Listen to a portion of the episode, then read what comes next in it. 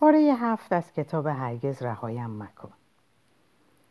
بسیاری از ما در آن زمان شانزده ساله بودیم شده بودیم. صبحی بود با آفتابی درخشان و محشر. و تازه بعد از کلاسی که در امارت اصلی گذرانده بودیم به حیات آمده بودیم که ناگهان یادم افتاد چیزی را در کلاس جا گذاشتم. به همین دلیل به طبقه سوم برگشتم و قضیه دوشیز لوسی هم به همین نحو اتفاق افتاد. در آن روزها برای خودم بازی مخفیانه داشتم. وقتی تنها می شدم می ایستادم و به دنبال منظره ای می گشتم. مثلا از پنجره به بیرون یا از لای در به, اتاق به داخل اتاقی نگاه می کردم. هر منظره ای که در آن احدی نباشد. این کار را می کردم تا در ذهنم دست کم برای چند ثانیه هم که شده این توهم را باور کنم که هیلشم خانه ای ساکت و آرام است و من در آن فقط به همراه پنج یا شش تن دیگر زندگی می کنیم. برای نیل به این هدف باید به عالمی رویایی وارد می شدید و گوشهایتان را به روی تمامی عصبات و سر و صداهای اضافه می بستید. معمولا می بایست کاملا صبور هم می بودید. مثلا وقتی از پس پنجره بر نقطه خاص از زمین بازی تمرکز می کردید. ممکن بود مجبور شوید مدتها و مدتها منتظر شوید تا قاب نگاهتان از همه بچه ها خالی شود. به هر حال آن روز صبح بعد از آنکه شیء فراموش شدم را از کلاس برداشتم و داشتم به پاگرد طبقه سوم برمیگشتم تا به حیات برگردم مشغول این بازی خصوصی بودم نزدیک پنجره ای کاملا بی حرکت ایستاده بودم و به آن بخش از حیات که همان چند لحظه پیش ترکش کرده و به امارت آمده بودم نگاه می کردم. دوستانم رفته بودم و حیاتم به تدریج خالی و خالی تر می شد. بنابراین منتظر بودم تا کلکم بگیرد که ناگهان پشت سرم صدایی شنیدم. مثل صدای گاز یا بخاری که ناگهان از مخزن یا ظرفی به بیرون فوران کند. صدایی زوزه مانند بود که ده ثانیه ادامه پیدا کرد. بعد مکس و بعد دوباره. نمی شود دقیقا گفت مسترب شده بودم اما چون ظاهرا در آن بخش از ساختمان تنها بودم فکر کردم بهتر است بروم ببینم چه خبر شده است از پاگرد به سمت منبع صدا رفتم. از راه رو به سوی همان اتاقی که تازه از آن خارج شده بودم و بعد به سمت اتاق شماره 22 دومین اتاق از آخر. در نیمه باز بود و وقتی به آن رسیدم صدای زوزه مانند جانی دوباره گرفت و آغاز شد. نمی‌دانم وقتی با احتیاط در را فشار دادم و باز کردم انتظار کشف چه چیزی را داشتم اما از دیدن دوشیز لوسی واقعا جا خوردم. از اتاق شماره 22 به ندرت به عنوان کلاس درس استفاده می شد چون خیلی کوچک بود و حتی در چنان روزی هم تقریبا هیچ نوری به داخلش نمیتابید. سرپرستاگاهی برای تصیه تکالیف مایا مطالعه به آن اتاق می رفتن. آن روز صبح اتاق از همیشه تاریک در بود چون کرکره ها را تقریبا به طور کامل پایین کشیده بودند. دو میز را کنار هم کشیده بودند تا گروهی دورش بنشیند اما دوشیز لوسی تقریبا در انتهای میز تنها بود چند ورقه تیره و براق را دیدم که جلویش روی میز پراکنده بود خود او با تمرکز روی میز خم شده بود پیشانی بسیار کوتاه بازوها بر روی زمین و با خشم روی کاغذی با مداد خطوطی می نوشت. زیر خطوط درشت سیاه دستخطی مرتب با جوهر آبی مشخص بود من نگاه می کردم و او همچنان نوک مداد را روی کاغذ می لرزان. تقریبا مثل کاری که ما در سالن هنر برای کشیدن سایه می کردیم. جز اینکه حرکات او حاکی از خشم بسیار بودند. پنداری برایش مهم نبود که کاغذ زیر دستش سوراخ می شود. بعد در همان لحظه متوجه شدم که منبع آن صدای عجیب همین بوده و آنچه به نظرم برقه تیره و براق بر روی میز آمده بود نیز مدت کوتاهی قبل از آن صفحات تمیز با همان دستخط خوش بوده است چنان غرق کارش بود که مدتی گذشت تا متوجه حضور من بشود. وقتی ناگهان سر بالا کرد دیدم که صورتش یک سره سرخ است اما هیچ نشانی از اشک بر چهرهش نبود. به من خیره شد. بعد مدادش رو روی میز گذاشت. گفت سلام بانوی جوان. بعد نفس عمیقی کشید و ادامه داد چه کار می‌تونم براتون بکنم؟ فکر کنم برگشتم تا مجبور نباشم به او یا ورقه های روی میز نگاه کنم. بگمانم زیاد حرف نزدم. یعنی یادم نیست ماجرای آن صدا و این را که تصور کرده بودم صدای نشت نشت گاز است برایش توضیح داده بوده باشم. در هر حال زیاد حرف نزدیم. نه اون می‌خواست من آنجا باشم و نه خودم. فکر کنم مذارت خواهی کردم و بیرون رفتم. اما با این دلشوره که وسط راه صدایم کند اما نکرد. و حالان که آنطور که یادم مانده غرق شرم و انزجار از پله ها سرازیر شدم. در آن لحظه فقط آرزو داشتم که کاش آن چیزی را که دیده بودم ندیده بودم. هرچند اگر همان لحظه از من می‌پرسید که دلیل دلخوریم چیست توضیحی نداشتم. همانطور که گفتم دلیل ناراحتیم تا حد زیادی به شرم مربوط می‌شد و نیز خشم. اما نه دقیقا از خود دوشیزه لوسی. خیلی گیج بودم و به همین دلیل تا مدتها مدتها بعد چیزی به دوستانم نگفتم. بعد از آن روز صبح به این نتیجه رسیدم که چیزی دیگر شاید چیزی هولناک در کمین دوشیزه لوسی است و برای کشفش چشما و گوشهایم را باز کردم. اما روزها از پی هم گذشتند و خبری نشد. آنچه نمی‌دانستم این بود که درست چند روز بعد از آن دیدار ناگهانی در اتاق شماره 22 اتفاق خیلی مهمی افتاده بود. اتفاقی بین دوشیزه لوسی و تومی که تومی را دلخور و سردرگم کرده بود. تا همان چند وقت پیشش دورانی بود که من و تومی بلافاصله همدیگر را در جریان اخبار اینچنینی قرار می‌دادیم. اما در آن تابستان اتفاقات جور و جوری رخ می‌داد که ثابت می‌کرد ما دیگر چندان آزادانه با هم صحبت نمی کنیم. به همین دلیل تا مدتها چیزی در موردش نشنیدم.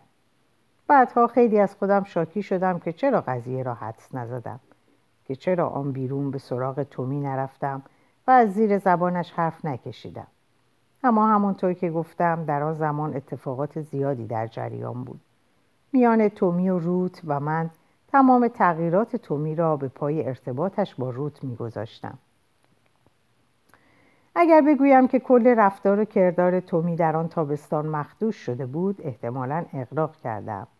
اما مواقعی بود که جدا نگران می شدم نگران اینکه او دارد به همان شخصیت معذب و بیثبات چند سال پیشش تبدیل می شود مثلا یک بار چند نفر از ما داشتیم از رخکن سالن ورزش به سمت خوابگاه هایمان برمیگشتیم که دیدیم تومی و چند نفر از پسرها جلویمان هستند.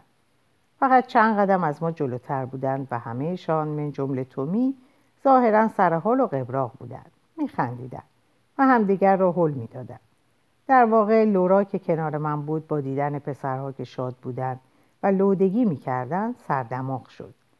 مسئله این بود که تومی احتمالا روی زمین نشسته بود. چون روی پیراهن راگبیش درست نزدیک باستنش یک تکه گل چسبیده بود. گویا خودش خبر نداشت و گمان نکنم دوستانش هم آن را دیده بودند نه به حتم برایش دست می گرفتن. در هر حال لورا با همان خلق و خوی همیشگیش فریاد زد و گفت تومی پیپی کردی؟ چیکار می‌کردی؟ لورا این را با لحنی کاملا دوستانه گفت و اگر بعضی از ما هم سر و صدایی کردیم کارمان چیزی بیش از شوخی های معمول بچه مدرسه ای ها نبود بنابراین وقتی تومی ناگهان مثل مجسمه سنگین برجا خشک شد برگشت و با نگاهی شرربال به لورا زل زد همه شکه شدیم. ما هم ایستادیم. خود پسرها هم مثل ما حیرت زده بودند و چند ثانیه فکر کردم که تومی پس از سالها الان است که بترکد اما بعد ناگهان را افتاد و رفت و ما همه به یکدیگر زل زدیم و شانه بالا انداختیم. آن بار که تقویم پاتریشیا سی را به او نشان دادیم باز تقریبا همان حال خراب به او دست داد. پاتریشیا دو کلاس پایین تر از ما بود اما همه به خاطر مهارتش در طراحی به او احترام میگذاشتند و در بازارهای مبادله کارهای هنری همه دنبال طراحی هایش بودند. من با آن تقویم به آن تقویم خیلی علاقه من شده بودم و در آخرین بازار آن را به چنگ آورده بودم چون از هفته ها پیش خبرش همه جا پیشیده بود. کار او برای مثال شبیه تقویم های رنگی دوشیز امیلی با تصاویر ایالت های مختلف انگلستان نبود. تقویم پاتریشیا کوچک و قلمبه بود و برای هر ماه یک طرح کوچک محشر با مداد داشت که از صحنه از روال زندگی عادی در هیلشرم کشیده شده بود. کاش هنوز داشتمش به خصوص که در بعضی از تصاویر مثل تصاویر ماهای جوان و سپتام چهره های بعضی از دانش آموزها و سرپرستا واضح است. آن تقویم هم یکی از چیزهایی است که هنگام ترک کلبه ها گمش کردم. همان هنگام که ذهنم جای دیگری بود و زیاد حواسم نبود که چه چیزهایی با خود برمیدارم و بر نمیدارم به موقع به همه اینها خواهیم رسید. حالا حرفم این است که تقویم پاتریشیا واقعا تحفه ای بود. به آن مباهات می‌کردم و به همین دلیل می‌خواستم آن را به تومی نشان بدهم. او را ایستاده در هوای آفتابی اواخر است کنار درخت افرای بزرگ نزدیک زمین بازی جنوبی دیدم و چون تقویمم همانجا در کیفم بود سر کلاس موسیقی آن را به همه نشان می‌دادم. به سراغش رفتم. غرق مسابقه فوتبالی بود که در زمین کناری جریان داشت و چند پسر کوچکتر در آن بازی می‌کردند. در آن لحظه حالش خوب و حتی آرام بود. وقتی نزدیک شدم لبخند زد. یک دقیقه از این در آن در گفتیم. بعد گفتم تومی ببین چی گیر آوردم. هیچ سعی نکردم زنگ زفرمندی را که از صدایم بزدایم و حتی وقتی آن را از کیفم درآوردم و به او دادم احتمالا خودم را لوس هم کردم. وقتی تقویم را گرفت هنوز بر لبانش طرحی از خنده نقش بسته بود.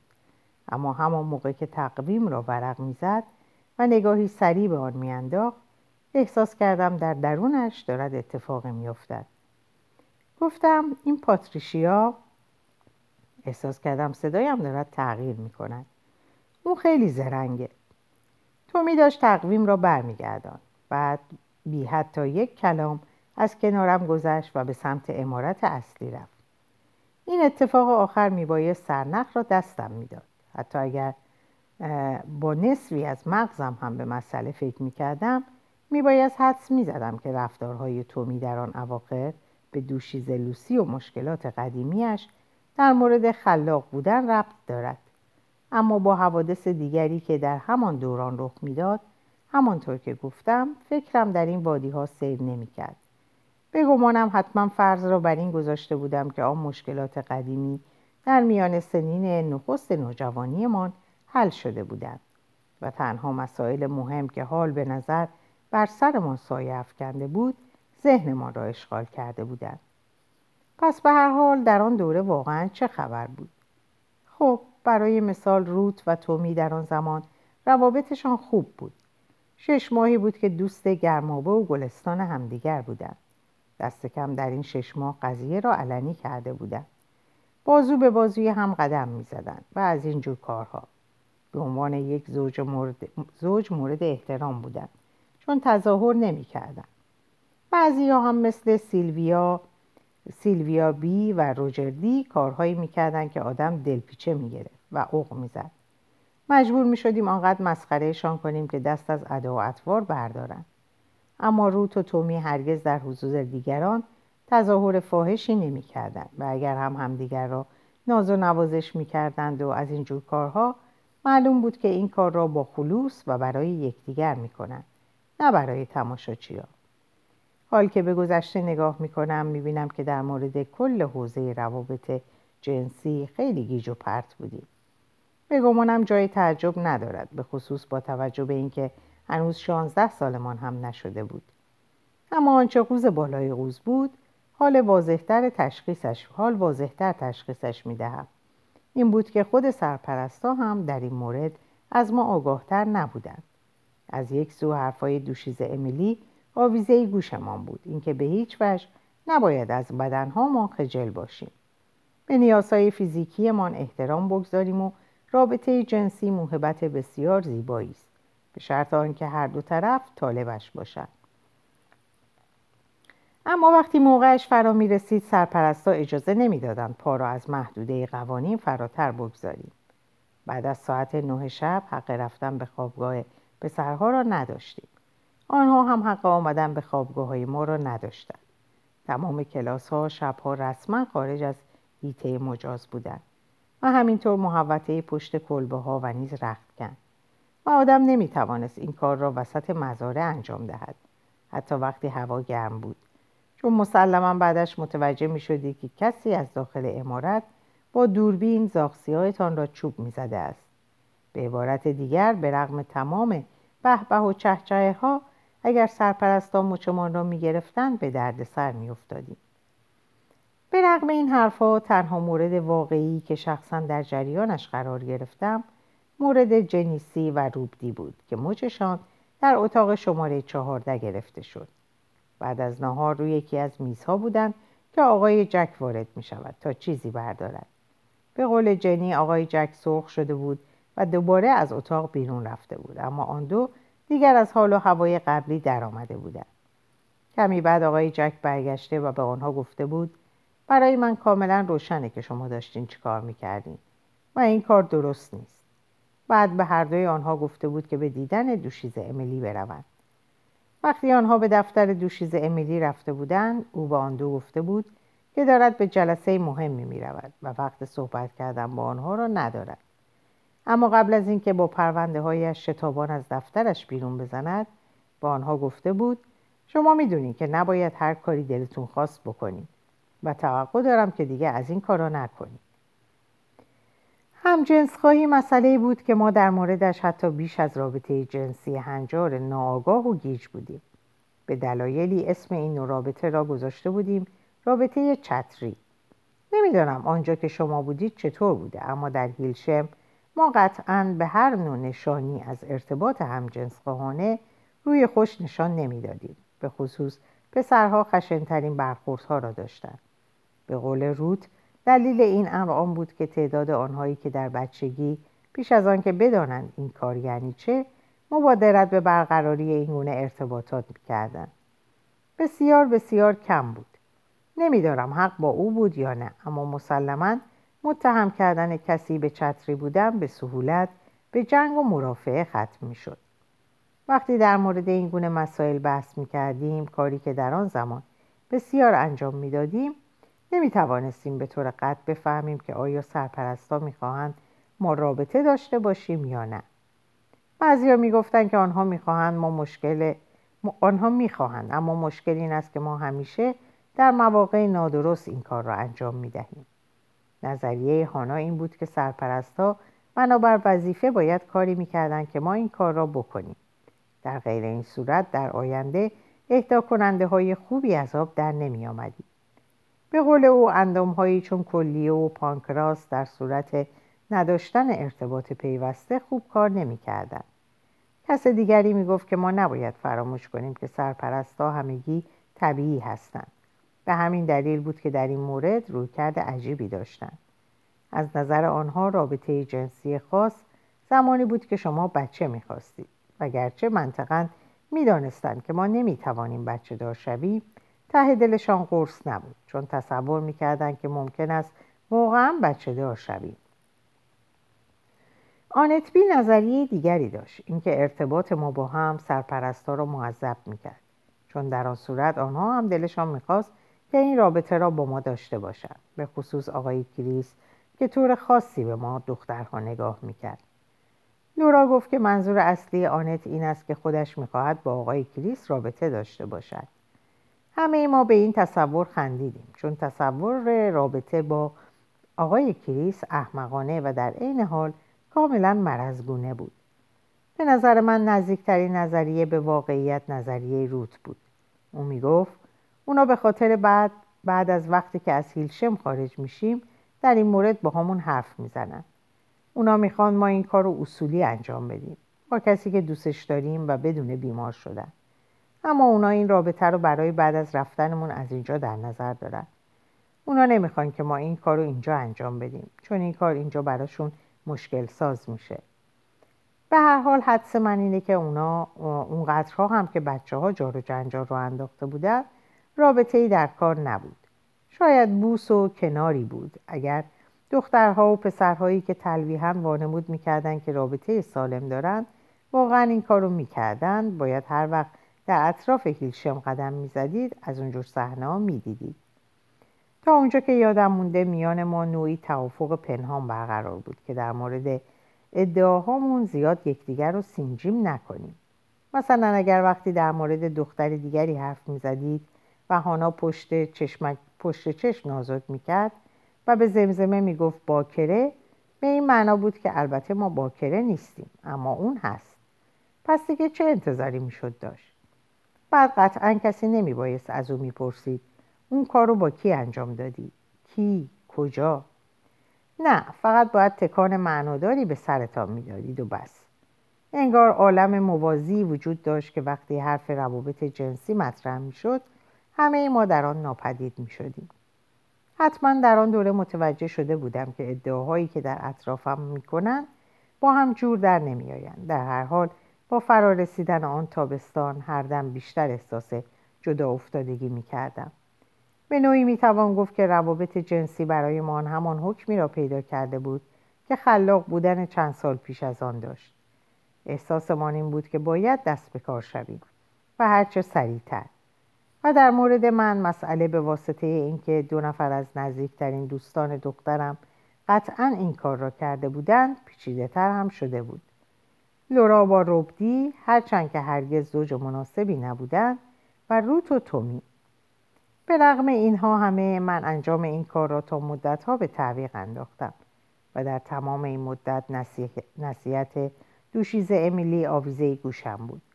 اینکه اگر نتو... نمی‌توانیم کسی را پیدا کنیم که واقعا طالب این تجربه مشترک با او باشیم پس اصلا فراموشش کنیم اما در بهار همان سال که حرفش را می‌زنم به تدریج به این فکر افتادم که رابطه داشتم با یک پسر خیلی هم ناراحتم نمی کند. نه به خاطر اینکه ببینم چه حال و هوایی دارد بلکه چون به فکرم رسیده بود که باید با این مسئله آشنا بشوم و بهتر آن بود که این کار را اول با پسری انجام بدهم که اهمیت زیادی برایم نداشت. بعدها اگر با آدم خاصی آشنا می شدم فرصت میافتم که این کار را به شکل درستش انجام دهم. منظورم این است که اگر واقعا دوشیز امیلی درست می‌گفت و رابطه جنسی واقعا بین انسانها ارتباط مهمی بود و کیفیت این رابطه بسیار حائز اهمیت بود نمی‌خواستم باری به هر جهت تم به این کار بدهم. به این ترتیب هریسی را در نظر گرفتم. او را به چند دلیل انتخاب کردم. اول اینکه حتم داشتم قبلا این کار را کرده است با شاروندی. دوم اینکه گرچه چندان چشمم را نگرفته بودم حالم را هم به هم نمی‌زد. و نیز اینکه آرام و متین بود. طوری که اگر عاقبت کار, اف... کار افتضاح از آب در می آمد دوره نمی افتاد و همه جا را پر نمی کرد بله در آن روزها خیلی از پسرها برای لاس زدن با دخترها جار و جنجال راه میانداختند. اما روشن بود که کدام یک از آنها پیشنهادی واقعی و کدام یک مسخره بازی های معمول پسرانه است. به این ترتیب هری را انتخاب کرده بودم و آن دو ماه را فقط به این دلیل این دست و آن دست کردم که می‌خواستم مطمئن شوم که به لحاظ فیزیکی کاملا آماده ام. دوشیز امیلی به ما گفته بود که این تجربه ممکن است دردآور باشد. و اگر ما به اندازه کافی آماده نبودیم عاقبت کار افتضاح عذاب در میآید. دلیل اصلی نگرانی من هم همین بود. در این صورت بکارتمان پاره نمی‌شد. اما مسئله ای که اغلب در موردش شوخی می کردیم. دلیل اصلی ترس پنهان چند تن از دخترها هم همین بود. من آنقدر تمرکز کردم که توانستم به آمادگی کامل برسم. و برای آنکه خاطر جمع شوم بارها و بارها تمرین کردم می‌دانم که ممکن است وسواسی به نظر برسم اما یادم است که مدتها وقت صرف بازخانی صحنه های جنسی کتاب ها می کردم. خطوط مربوط را بارها و بارها می و سعی می کردم راهکارهایی بیابم. مشکل این بود که کتاب هایی که در هیلشم داشتیم به هیچ وجه مفید نبودند. کلی کتاب قرون 19 به قلم توماس هارتی و نویسنده های این چنینی داشتیم که کم و بیش بیفایده بودند. بعضی کتاب های مدرن هم بودن. به قلم نویسندگانی چون آدنا اوبرای و مارگارت درابل که صحنه های جنسی در آنها بود. اما هیچ وضوحی نداشتند چون نویسنده ها فرض را بر این گذاشته بودند که خوانندگانشان پیشا پیش بارها و بارها این تجربه را داشتند و دیگر نیازی به شرح جزئیات نیست. به این شکل کتاب ها بد جور مایه سرخوردگی هم شدن و فیلم های ویدیویی هم دست کمی از کتاب ها نداشتن. دو سال پیش در سالن بیلیارد یک بخش ویدیویی داشتیم و تا آن بهار کلکسیون خوبی از فیلم ها جمع کرده بودیم. در بسیاری از آنها صحنه های جنسی بود اما اکثر اینجور صحنه ها درست چون آغازشان پایانی ناگهانی داشتند یا اینکه عین انجام کار فقط صورت یا پشتشان معلوم بود و وقتی هم که نوبت به صحنه مفید می رسید فقط می بایست نگاهی گذرا به آن می انداختیم چون معمولا 20 نفر دیگر هم در سالن بودند که غرق تماشای فیلم می شدن. هنگام دیدن فیلم گاه تقاضا می کردیم بعضی صحنه ها را دوباره برگردانند و نمایش بدهند. مثل صحنه ای که آن مرد آمریکایی در فیلم فرار بزرگ با موتورش از روی سیمهای خاردار میپرد. همه پنداری آواز سر می‌دادم. برگردون برگردون. تا وقتی کسی کنترل از راه دور را برمیداشت و ما دوباره آن صحنه را می‌دیدیم. گاهی سه و حتی گاهی چهار بار. اما من به تنهایی نمی توانستم فریاد بزنم تا صحنه جنسی را دوباره برایم نمایش بدهند. بنابراین کار هفته به هفته به تعویق می افتاد و در این حیث و بیس من خودم را آماده می کردم تا وقتی تابستان فرا رسید به این نتیجه رسیدم که در اوج آمادگیم. در آن زمان حتی در این مورد اعتماد به نفسم پیدا کرده بودم و شروع کردم به هری نخ دادن. همه چیز خوب و طبق نقشه پیش می‌رفت تا وقتی روت و تومی با هم به هم زدن و همه چیز قمر در اغرب شد. آنچه رخ داده بود این بود که چند روز بعد از جدایی آن دو من به اتفاق چند دختر دیگر در سالن هنر بودم. نقاشی می‌کردیم. یادم است که روز شرجی و خفقان آوری بود. هرچند هواکش ها پشت سرمان ونگ ونگ می‌کردند از مداد استفاده می‌کردیم. کسی همه سپایه ها را غور زده بود و تخته ها را روی دامنمان گرفته بودیم و کار می‌کردیم. من کنار ای نشسته بودم. داشتیم گپ می‌زدیم و از گرما شکایت می‌کردیم. بعد ناگهان به موضوع پسرها رسیدیم. او بیان که سر بالا کند گفت و تومی؟ می‌دونستم که رابطه اون با رود چندان دوامی نداره. خب گمونم جانشین طبیعی رود تو باشی. این حرف را سرسری گفت اما سینتیا آدم فهمیده بود و این واقعیت که جز گروه ما هم نبود به حرفش اهمیتی دوچندان می‌داد. منظورم این است که بی اختیار فکر می‌کردم حرف او نمایانگر نظر تمام بچه های دور و نزدیک است. به هر حال من سالها دوست تومی بودم تا اینکه قضیه زوج و زوج بازی پیش آمد. کاملا طبیعی بود که از نظر بیرونی ها من جانشین طبیعی روت هستم. اما به رویم نیاوردم و سینتیا که قصد نداشت مسئله را گنده کند دیگر چیزی نگفت. بعد شاید یکی دو روز بعد داشتم با هانا از رخکم بیرون می آمدم که ناگهان او سغلمه ای به من زد و با سر به سمت گروهی از پسرها در زمین بازی شمالی اشاره کرد. آهسته گفت ببین تومی تنها نشسته. شانه بالا انداختم یعنی اینکه خب که چی؟ و قضیه ختم شد. اما بعد بی اختیار خیلی به آن قضیه خیلی به آن قضیه فکر کردم. شاید منظور هانا فقط این بود که بگوید چطور تومی بعد از به هم زدن با رود غمباد گرفته و تنها شده. اما من این حرفها به کتم نمی‌رفت. هانا را خوب می شناختم آنطور که او به من سقل زد و صدایش را پایین آورد معلوم می‌کرد که او هم پیشفرزی در ذهن دارد. شاید همان پیشفرز جمعی. اینکه من جانشین طبیعی رود هستم. همانطور که گفتم اینها همه کمی مرا گیج کرده بود چون تا پیش از آن زمان تمام ذهنم متوجه نقشه بود که برای هری کشیده بودم. در واقع حال که به آن دوره فکر می کنم مطمئنم که اگر به خاطر داستان جانشینی طبیعی نبود با هری هم بستر می شدم.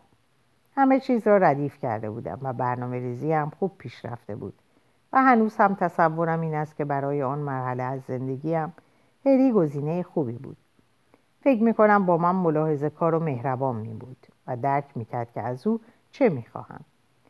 دو سال پیش هری را یک نظر در مرکز بازاریابی ویلتشر دیدم. بعد از عمل اهدایی او را به آنجا آورده بودم. خودم هم حال درستی نداشتم چون عمل اهدایی خودم هم تازه شب پیشش کامل شده بود. هیچ کس مرا مقصر نمی‌دانست. جراحی کاملا نامرتب و بی نظمی بود اما به هر حال احساس چندان خوبی هم نداشتم بخش اعظم شب را بیدار بودم و ترتیب کارها را می‌دادم در بخش بازیابی بودم و آماده رفتم می شدم که دیدم هری وارد می شود روی صندلی چرخدار نشسته بود چون همانطور که بعد فهمیدم خیلی ضعیف شده بود. نه به این دلیل که توان راه رفتن نداشت. وقتی جلو رفتم و سلام کردم مطمئن نیستم که مرا شناخت یا نه. به گمانم دلیلی ندارد که در ذهن و یادش جایگاه خاصی داشته باشم. به جز آن یک بار. چنان هشر و نشری با هم نداشتیم. از نظر او اگر اساسا مرا به یاد داشته باشد من همان دختر ابلهی بودم که یک بار به سراغش رفته و از او پرسیده بودم می‌خواهد با من ارتباط جنسی داشته باشد و بعد برگشته و به راه خود رفته بودم. او با توجه به سنش خیلی پخته و بالغ بود چون ناراحت نشد و دوره نیفتاد و جلوی همه مرا دست نینداخت یا از این جور مسخره بازی ها بنابراین آن روز وقتی دیدم او را به داخل آوردن ته دلم از او سپاسگزاری کردم. آرزویم این بود که پرستارش می بودم نگاهی به اطراف انداختم اما پرستارش هر که بود آن اطراف نبود. کارگران بیمارستان برای بردن او به اتاقش عجله داشتند.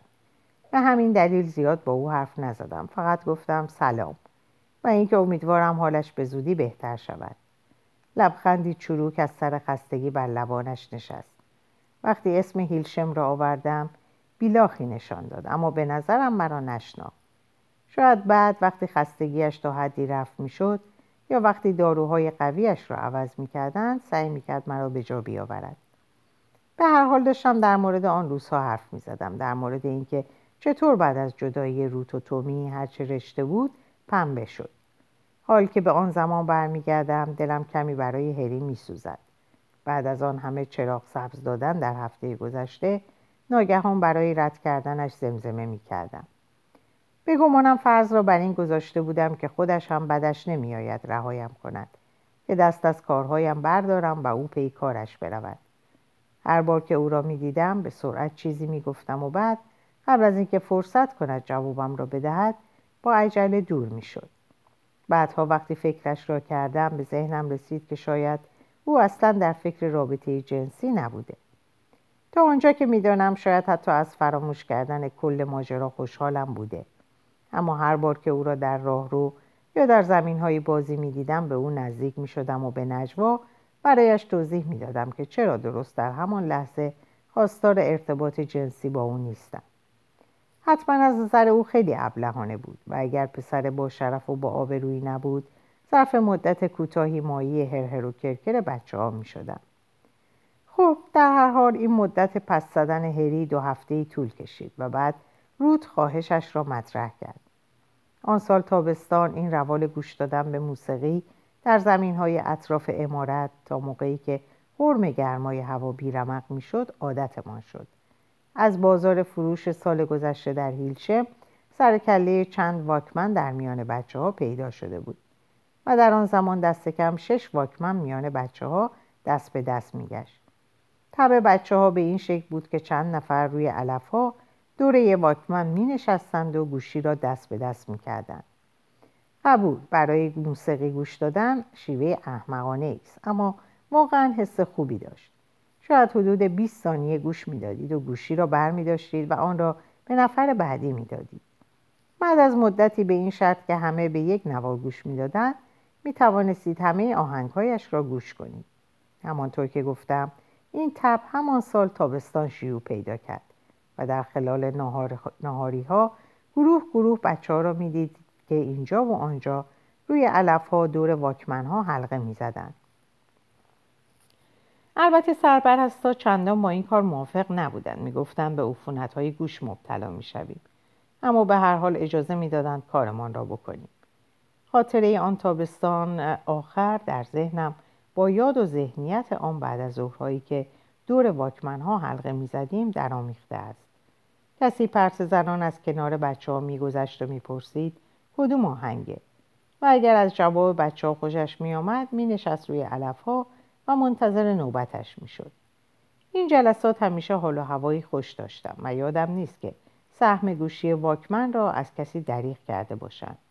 به هر حال قصد داشتم در کنار چند نفر از دخترها به انتظار بنشینم که روت آمد به سراغم و پرسید می توانیم با هم حرف بزنیم؟ حس کردم مسئله مهم نیست. بنابراین دوستانم را رها کردم و دو نفری با هم راه افتادیم تا آلونک خوابگاهمون. وقتی به اتاقمون رسیدیم روی تخت, روی تخت رود نشستم. نزدیک پنجره. آفتاب پتو رو گرم کرده بود و او هم روی تخت من کنار دیوار پشتی خوابگاه نشست. خبر مگسی و وزوز کنان در اتاق میچرخید. یک دقیقه تنیس خرمگس را انداخته بودیم و با دستهایمان حشره پریشان احوار را از یک سو به سوی دیگر پرتاب می پر, پر می دادیم و می خندیدیم. بعد مگس از پنجره بیرون رفت و روت گفت می‌خوام من و تومی دوباره با هم باشیم کاتی کمکم می‌کنی؟ بعد پرسید چی شده؟ هیچی فقط یکم تعجب کردم بعد از اتفاقی که افتاد البته که کمک می‌کنم من به هیچ کس دیگه نگفتم که می‌خوام دوباره با تومی جور بشم. حتی به هانا. تو تنها کسی هستی که بهش اطمینان دارم. می‌خوای چیکار کنم؟ فقط باش حرف بزن. تو همیشه راحت باش حرف می‌زنی. به حرفات گوش می‌کنه. اون می‌دونه که تو در مورد من حرف مفت نمی‌زنی. یه لحظه همونجا نشستیم و به تاب دادن پاهامون زیر تخت ادامه دادیم. بعد گفتم خیلی خوب شد که اینا رو به هم گفتی. احتمالا بهترین کس از خود منم. حرف زدم با تومی و اینجور حرفا. چیزی که می‌خوام یه شروع تازه واسه هر دو نفرمونه. حالا دیگه حساب حساب بی حساب. هر دوی ما برای اینکه همدیگر آزاد بدیم آزار بدیم کارهای احمقانه ای کردیم. اما دیگه بسه. مارتا اچ لعنتی. ازت خواهش می‌کنم. شاید این کارو کرده که منو حسابی بخندونه. خب بهش بگو تونست و امتیازاتمون دوباره برابر, برابر شد. وقتشه که بچه بازی رو بذاریم کنار رو دوباره شروع کنیم. می‌دونم که می‌تونی باهاش حرف حسابی بزنی. کاتی تو به بهترین نه می‌تونی به راه بیاریش. بعد اگه بازم به راه نیومد دیگه می‌فهمم که نمیشه باهاش ادامه داد. شونه بالا انداختم. همونطور که گفتی من و تومی همیشه تونستیم با هم حرف بزنیم. آره و اون واقعا بهت احترام می‌ذاره. می‌دونم چون همیشه حرفشو می‌زنه. اینکه چطور همیشه دل و جرأت داری و چطور همیشه به حرفت عمل می‌کنی. یه بار بهم گفت اگه یه گوشه گیرش بندازن ترجیح میده به جای هر پسر دیگه ای تو پشتش درای بعد خندید. خنده کم دوام و زود گذر حالا دیگه باید قبول کنی. واقعا ازت تعریف کردم. پس حالا می‌فهمی که تو باید نجاتمون بدی. من و تومی برای هم ساخته شدیم و اون به حرف تو گوش می‌کنه. تو این کار واسه ما می‌کنی نکاتی؟ یک دم چیزی نگفتم بعد پرسیدم روت در مورد تومی راست میگی؟ منظورم اینه که اگه واقعا متقاعدش کنم و شما باز با هم باشین دیگه آزارش نمیدی؟ روت از سر ناشکیبایی آه کشید. معلومه که راست میگم حالا دیگه ما بزرگ شدیم. به زودی از هیلشم میریم. دیگه بچه بازی نیست. باشه باش حرف می‌زنم. همونطور که گفتی به زودی از اینجا میریم. دیگه نمی‌تونیم وقت تلف کنیم. بعدش یادمه که لبه تختا نشستیم و مدتی گپ زدیم. روت می‌خواست مدام و مدام قضیه رو مرور کنه. چقدر احمق شده بود. واقعا چه نقطه اشتراکی با هم داشتن. دفعه بعد عملکردشون چه فرقی می‌کرد؟ چقدر روابطشون خصوصی تر می‌شد؟ چطور در مکانهایی بهتر و زمانهایی بهتر با هم هماغوش می‌شدن؟ در مورد همش حرف زدیم و اون در تک تک موارد نظر منو می‌خواست. بعد یه لحظه من از پنجره به بیرون و به وسط به سمت تپه های دوردست چشم دوختم و درست در همون لحظه شکه شدم چون ناگهان احساس کردم که روت کنار دستم به شونه هم چنگ انداخت. گفت کاتی می‌دونستم که می‌تونیم به تو تکیه کنیم. تومی حق داره. وقتی آدم یه گوشه گیر بندازم فقط تو می‌تونی به آدم کمک کنی. در هر حال تا چند روز بعد فرصت نکردم با تومی حرف بزنم. بعد یه روز سر وقت نهاری کنار میز زمین بازی جنوبی دیدمش. فوتبال تمرین می‌کرد. کمی قبلش با دو پسر دیگه مشغول بود اما در اون لحظه تنها بود و توپو به هوا مینداخت رفتم با اون پشت سرش روی علفا نشستیم و به دیرک حسار تکیه دادیم. زمان زیادی از وقتی تقویم پاتریشیاسی رو نشونش داده بودم و او هم ناگهان گذاشته و رفته بود نمیگذشت. چون به یاد دارم برای روبرو شدن با هم کمی معذب بودیم. با تمرکز به توپ بازیش ادامه داد. اخم کرده بود. زانو، پا، سر، پا و من همه اونجا نشسته بودیم و با شب درها ور می‌رفتم و به جنگلای دوردستی که زمانی از اون حراس داشتیم چشم دوخته بودم. عاقبت تصمیم گرفتم یخ و بشکنم. گفتم تومی بیا حرف بزنیم. یه چیزی هست که می‌خوام در موردش باهات حرف بزنم. تا اینو گفتم توپ و قل داد و اومد کنارم نشست. همیشه تا می‌فهمید قصد دارم با اون حرف بزنم تم می‌داد و نشونه. هر گونه بدعنقی و کچقلقی از چهرش محو می‌شد. نوعی اشتیاق از سر سپاسگزاری بود که منو به یاد دورانی مینداخت که در کلاس های قبلی بودیم. کمی نفس نفس می‌زد و گرچه می‌دونستم که دلیلش فوتباله این حالت شدت اشتیاقش رو دو چندان مینمود. به عبارت دیگه قبل از اون که چیزی بگم کمی کفریم کرده بود. بعد وقتی گفتم تو می متوجه شدم که این اواخر زیاد سردماغ نیستی. گفت منظورت چیه؟ من کاملا خوشحالم واقعا هستم. و بعد از لبخندی گل و گشاد از ته دل خندید. و همین باعث شد واقعا حرفش رو قبول کنم. سالها بعد وقتی گاه به گاه یاد اون صحنه میفتم لبخند می‌زنم. اما در اون دوره این کارش واقعا از کوره درم کرد. اگه تومی دست, دست بر غذا به شما می‌گفت واقعا در این مورد دل خورم و بعد صورتش رو مدتی طولانی به نشان ناراحتی پایی می آورد تا حرفش رو ثابت کنه مشکلی نبود. البته منظورم این نیست که برای تمسخر چنون کاری می‌کرد. اما به هر حال واقعا فکر می‌کرد به اون شکل به نظر متقاعد کننده تر میومد اما حالا برای اون که ثابت کنه خوشحاله سعی می‌کرد با خوش تینتی شاد به نظر برسه. همونطور که گفتم بعدها این عکس عملاش به نظرم با نمک اومد. اما در اون تابستان تنها چیزی که حس کردم این بود که چقدر بچه مسلکه و چه راحت می‌تونه سوارش می‌توان سوارش شد. در آن زمان هنوز در مورد جهانی که خارج از هیلشم در انتظارمون بود چیز زیادی نمی‌دونستم. اما حس می‌کردم که برای رویارویی با اون به تمام عقل و شعورمون نیاز خواهیم داشت. و هر وقت که تومی از اینجور عکس نشان می‌داد بگونگویی ترس برم می داشت بگینگی ترس برم می داشت تا آن روز بعد از ظهر این گونه برخورداش رو همیشه زیر سیبیلی رد می کردم شهر دادنش همیشه برام مشکل بود. اما اون بار انگار ناگهان ترکیدم و گفتم تومی خیلی احمق به نظر میاد وقتی اینطوری میخندی. اگه می‌خوای وانمود کنی خوشحالی این کار رو اینجوری انجام نده. حرفمو قبول کن. اینجوری این کار رو نکن. به هیچ وجه نکن. ببین تو باید بزرگ بشی. و باید دوباره برگردی به مسیر اولت. این اواخر همه چیزت به هم ریخته و هر دوی ما می‌دونیم چرا. توبی به نظر گیج میومد وقتی مطمئن شد که حرفم تموم شده گفت حق داری همه چیزم به هم ریخته. اما نمی‌فهمم منظورت چیه کات. منظورت چیه که هر دوی ما می‌دونیم چرا؟ نمی‌دونم تو از کجا می‌دونی من به هیچ کس نگفتم. البته من از همه جزئیات که خبر ندارم اما همه ما خبر داریم که میونه تو رود شکراب شده. تومی هنوز هم به نظر گیج میومد آقا بعد یک بار دیگه خندید. البته آهسته تر. اما این بار خندش واقعا طبیعی بود. تته پته کنان گفت فهمیدم منظورت چیه. بعد کمی مکس کرد تا به قضیه فکر کنه و سرانجام گفت راستش کات دلیل اصلی ناراحتی من این نیست. کلا یه چیز دیگه است.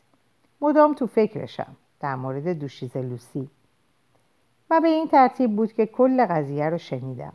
در مورد اتفاقی که بین تومی و دوشیز لوسی رخ داده بود اوایل همون تابستان. بعدها وقتی فرصت پیش اومد که در مورد قضیه فکر کنم به این نتیجه رسیدم که اون اتفاق فقط چند روز بعد از اون که دوشیز لوسی رو در اتاق شماره 22 حین خط خطی کردن اون ورقه ها دیده بودم رخ داده بود. و همونطور که گفتم از اینکه چرا زودتر از اون قضیه رو از زیر زبان تومی بیرون نکشیده بودم خیلی از دست خودم شاکی بودم. موضوع مربوط به یک روز بعد از ظهر نزدیک ساعت مرده بود. یعنی وقتی کلاس های درس تموم می شد اما هنوز تا زمان شام مدتی وقت باقی مونده بود. تومی دیده بود که دوشیز لوسی از امارت اصلی بیرون میاد. با کلی نمودار و پرونده و چون بعید نبود که چیزی از دستش بیفته اون دویده و پیشنهاد کمک داده بود. خب اون چند تا چیز داد دستم و گفتم میریم به اتاق مطالعهش اسب و بسیسیمون اونقدر زیاد بود که سر راه چند تیکه از اونا از دستم افتاد. بعد وقتی به سمت نارنجستان می‌رفتیم یه دفعه ایستاد. فکر کردم حتما چیزی از دستش افتاده اما داشت به من نگاه می‌کرد. همینجوری زل زده بود به صورتم. خیلی جدی. بعد گفت باید با هم حرف بزنیم. یه حرف درست و حسابی. گفتم خوبه. و بعد از لای درختها رفتیم تا اتاق کارش. همه وسایل رو گذاشتیم زمین. گفت بشینم و من درست همونجا بودم که آخرین بار نشسته بودم. همون چند سال پیش. مطمئن نبودم اون دفعه یادش بود یا نه اما طوری در موردش حرف زد که انگار همون دیروز بود. هیچ توضیحی نداد هیچی. فقط شروع کرد یه همچه حرفایی زدن. توبی من اشتباه کردم. چیزایی که گفتم اشتباه بود. باید خیلی وقت پیش روشنت می‌کردم. گفت وقتی به هم گفتم به هم گفته در مورد خلاق بودن زیاد نگران نباشم در حقم بدی بزرگی کرده بود. اینکه تو تمام این مدت حق با پرستارای دیگه بوده و آشغال بودن بودن کارهای هنری من هیچ عذر و بهونه‌ای بر نمیداره. صبر کن تومی. اون واقعا بهت گفت کارهای هنریت آشغاله؟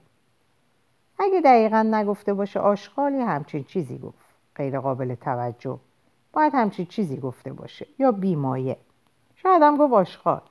گفت از حرفی که آخرین بار به هم زده متاسفه. چون اگه نزده بود شاید تا حالا مشکلم رو حل کرده بودم. تو توی اون مدت چی می‌گفتی؟ من نمی‌دونستم چی باید بگم. عاقبت خودش به زبون اومد و گفت تو می به چی فکر می‌کنی؟ بعد من بهش گفتم مطمئن نیستم اما به هر حال اون نباید نگران باشه. چون حالا دیگه مشکلی ندارم. و اون گفت نه من مشکل دارم. کار هنریم آشغاله و این تا حدودی تقصیر اونه که اون حرفا رو به هم زده. من بهش گفتم حالا چه اهمیتی داره؟ حالا مشکلی ندارم و دیگه کسی به خاطر اون مسئله بهم نمیخنده.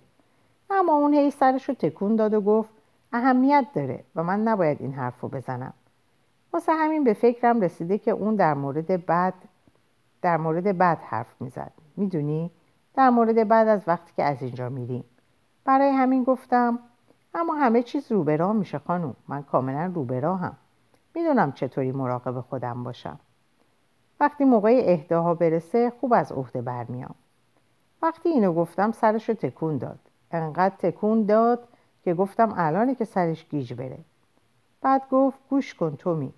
کارهای هنریت اونا مهمن. نه فقط به خاطر اینکه سند هستم بلکه به خاطر خودت. این مسئله واسه خودت اهمیت داره. فقط واسه خودت. صبر کن. منظورش از سند چی بود؟ نمی‌دونم اما قطعا همینو گفت. گفت کارهای هنری ما مهمن و نه فقط به خاطر اینکه سند هستن. خدا می‌دونه منظورش چی بود. وقتی اون حرف زد واقعا ازش پرسیدم. گفتم نمی‌فهمم چی داره میگه و اینکه حرفاش به مادام و گالریش ربطی داره یا نه. و اون آه عمیقی کشید و گفت گالری مادام. آره اینم مهمه. خیلی مهمتر از اونی که فکر می‌کردم. حالا متوجه میشم. بعد گفت ببین یه مسائلی هست که تو درک نمی کنی تومی. و منم نمی‌تونم در موردشون چیزی بگم. مسائلی در مورد هیلشم در مورد جایگاه شما تو جهان بزرگتر بیرون از اینجا. در مورد خیلی چیزا. اما شاید یه روز خودت سعی کنی و بفهمی. در درکشون زیاد آسون نیست اما اگه بخوای واقعا بخوای ممکنه بفهمی. بعد دوباره شروع کرد سرتکون دادن. البته نه به تندی دفعه قبل و گفت اما تو چرا باید فرق داشته باشی؟ دانش آموزایی که اینجا میرن هیچ وقت چیز زیادی دستگیرشون نمیشه. تو چرا باید فرق داشته باشی؟ من نمی‌دونستم که اون چی داره میگه. واسه همین دوباره گفتم من روبرام میشم خانوم. مدتی سکوت کرد. بعد یه دفعه بلند شد ورم خم شد و بغلم کرد. نه به منظورهای جنسی. بیشتر شبیه همون موقعی که کوچولو بودیم. تا اونجا که می‌شد بی حرکت موندم. بعد عقب رفت و دوباره گفت واسه خاطر حرفی که قبلا به هم زده متاسفه و اینکه هنوز زیاد دیر نشده. باید از همین حالا شروع کنم و جبران منافات بکنم مافات بکنم. گمونم هیچی نگفتم و اون نگام کرد و فکر کردم دوباره بغلم می‌کنه. اما در عوض به هم گفت فقط به خاطر من این کارو بکن تومی بهش گفتم که حد اکثر تلاشمو می‌کنم چون دیگه می‌خواستم از اونجا بزنم بیرون. احتمالا سرخ شده بودم. منظورم بعد از اینه که بغلم کرد و این حرفا. منظورم اینه که حالا که بزرگتر شدیم قضیه یه جور دیگه است. تا اون لحظه چنان غرق حکایت تومی شده بودم که یادم رفته بود می‌خواستم با اون حرف بزنم. اما این اشارش به بزرگتر شدنمون منو به یاد مأموریت اصلی انداخت. گفتم ببین تومی ما باید زود و با دقت در این مورد حرف بزنیم. این خیلی جالبه و می‌فهمم که چطور حال تو گرفته. اما به هر حال شما باید یکم بیشتر به هم نزدیک بشین. ما امسال تابستون اینجا میریم. تو باید خودتو جمع جور کنی. و یه کاری هست که همین الان می‌تونی درستش کنی. روت به هم گفت حاضر بیخیال شه و دوباره تو رو قبولت کنه. فکر کنم این برای تو فرصت خوبی باشه. خرابش نکن. چند ثانیه سکوت کرد. بعد گفت نمی‌دونم کات کلی چیز دیگه هست که باید بهشون فکر کرد. تومی فقط گوش کن. تو واقعا خوششانسی از بین همه بچه های اینجا روت از تو خوشش اومده. بعد از اینکه از اینجا بریم اگه با اون باشی دیگه نیازی نیست نگران باشی. اون بهترینه. تا وقتی با اون باشی رو به راهی. اون میگه می‌خواد همه چیز از نو شروع کنه. خرابش نمی‌کنه. سب کردم اما تومی جواب نداد و بعد دوباره احساس کردم که ترس به دلم ریخت. به جلو خم شدم و گفتم ببین احمق دیگه از این فرصت ها برات پیش نمیاد. نمی‌فهمی که دیگه فرصت زیادی برامون نمونده که اینجا در کنار هم باشیم. عجبا که جواب تومی تو هم با خونسردی و سنجیده بود. منشأ گرفته از آن بخش شخصیتش که در سالهای بعدی بیشتر و بیشتر نمود یافت. می‌فهمم کات. دقیقا به همین خاطره که دیگه نمی‌تونم برگردم سمت روت ما باید در مورد حرکت بعدیمون به دقت فکر کنیم. بعد آه کشید و راست به من زد. همونطور که خودت گفتی کات ما به زودی از اینجا میریم. دیگه شبیه بازی نیست. باید به دقت فکر کنیم. ناگهان کم آورد. نمی‌دونستم چی بگم. همونجا نشستم و به ور رفتم با شب درها سنگینی نگاهش رو بر خود حس کردم. اما سر بالا نکردم. اگه کسی نمی‌رسید ممکن بود اون حالت مدتها ادامه پیدا کنه. فکر کنم پسرایی که قبلا با اون فوتبال بازی می‌کردم برگشتن یا شاید چند نفر از بچه ها بودن که حین پرسه زدن به سمت ما میومدند و نشستن. به هر حال گپ و گفتگوی سیمانه ما به پایان رسیده بود و من احساس می‌کردم کاری رو که قصدش رو داشتم انجام ندادم و حتی به نحوی زیر پای روت رو هم خالی کرده بودم. در اینجا به پایان این پاره می‌رسم. اوقات خوب و خوشی رو براتون آرزو می‌کنم و خدا نگهدارتون باشه.